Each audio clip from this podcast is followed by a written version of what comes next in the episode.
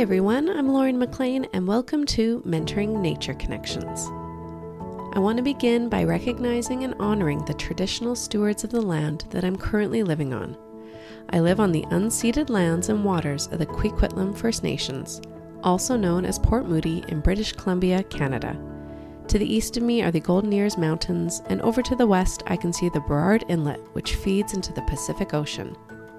My hope is to communicate a broader understanding of the history and cultural significance of the space, honoring Indigenous traditions and promoting discussion about truth and reconciliation. Acknowledging the original occupants of the territory is a small step towards recognizing the ongoing links to water, land, and culture which tie Indigenous peoples to their ancestral territories and marks the beginning of a respectful and meaningful dialogue between Indigenous and non Indigenous peoples. We have a lot of new listeners joining us, so I want to take a moment to reflect on the why we teach outdoors. Teaching students outdoors provides numerous benefits that can lead to better engagement and learning. Outdoor classrooms provide a new and challenging environment for students, encouraging them to think differently and become more creative when approaching a lesson. It can also increase student motivation and engagement, improve academic achievement, and build problem solving skills. Being outdoors can also deepen student understanding of nature, biology, and sustainability, giving them a greater appreciation for the environment. Finally, outdoor learning can foster a sense of curiosity and exploration, providing valuable opportunities to develop social and emotional skills. So, with that in mind, I'd love to share with you what I've been exploring the last few weeks with my grade 1 and 2 learners. And I think that when it comes to teaching students outdoors, there are few activities more meaningful than noticing and observing clouds.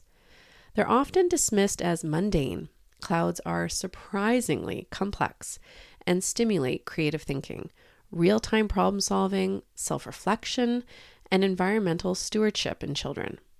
Rather than be pigeonholes as a seemingly unimportant task, studying clouds can ignite passion and creativity while teaching students a variety of skills. Cloud formations are like works of art, carrying distinct shapes and patterns. Even hundreds of years ago, some cultures believed specific formations brought special meaning, such as rain or a storm.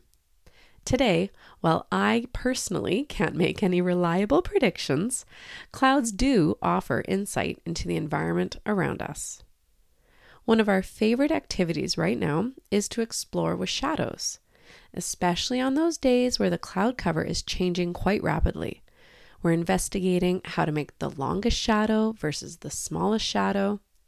When the sun all of a sudden is hiding behind the clouds, our learners yell out, No, my shadow is gone. And then another burst of excitement when the clouds disappear and they can play with their shadows again. As students spend time outdoors noticing and observing clouds, they learn to take note of small details. Our learners have been exploring the different shapes and textures of the clouds and comparing them. I'm also asking questions to guide their observations. For example, I'll ask them to notice how the clouds move or how fast they move compared to the other clouds. On our nature walks, sometimes we try to mimic the shape of the clouds and then move as a group in the same direction that the clouds are moving. It's quite comical and a great team building activity. After our nature walks, we visit our sit spots with our nature journals. This is where we get another opportunity to observe the clouds. We draw pictures, add labels, and our wonder questions. Then we gather in circle to share our observations with our peers. Our burning questions right now are why are clouds shaped differently? And why do clouds move at different speeds? I can't wait to see where these inquiry questions take us next.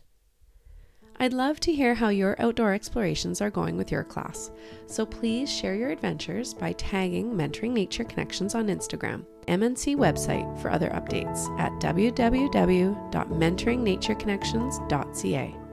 Until next time, go get your hands dirty and have fun with Mentoring Nature Connections.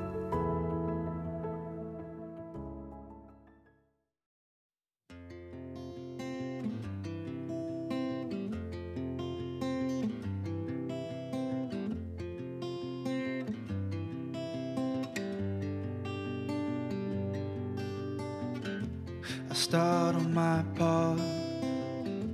I look around to find a spot that I can call home for a while.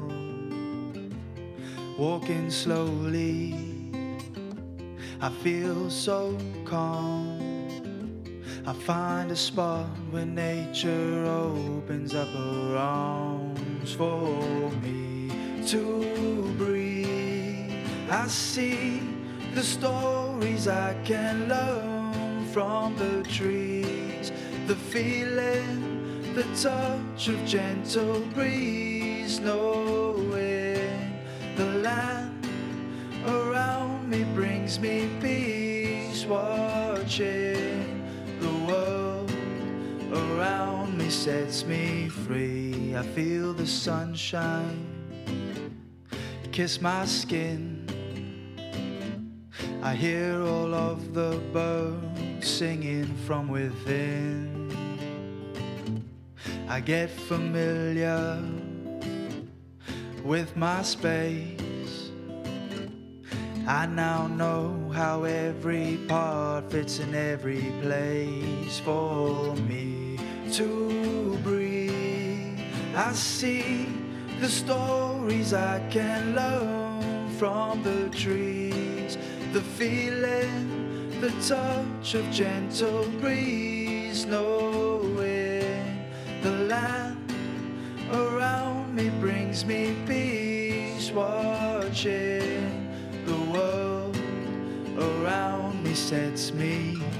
I go to visit in morning, in sunshine and the rain, to see what's different and notice the things that stay the same. I get to know my teacher, the spot that gives me health. To get to know the land is to get to know yourself. To breathe, I see the stories I can learn from the trees, the feeling, the touch of gentle breeze, knowing the land around me brings me peace, watching the world around me sets me free.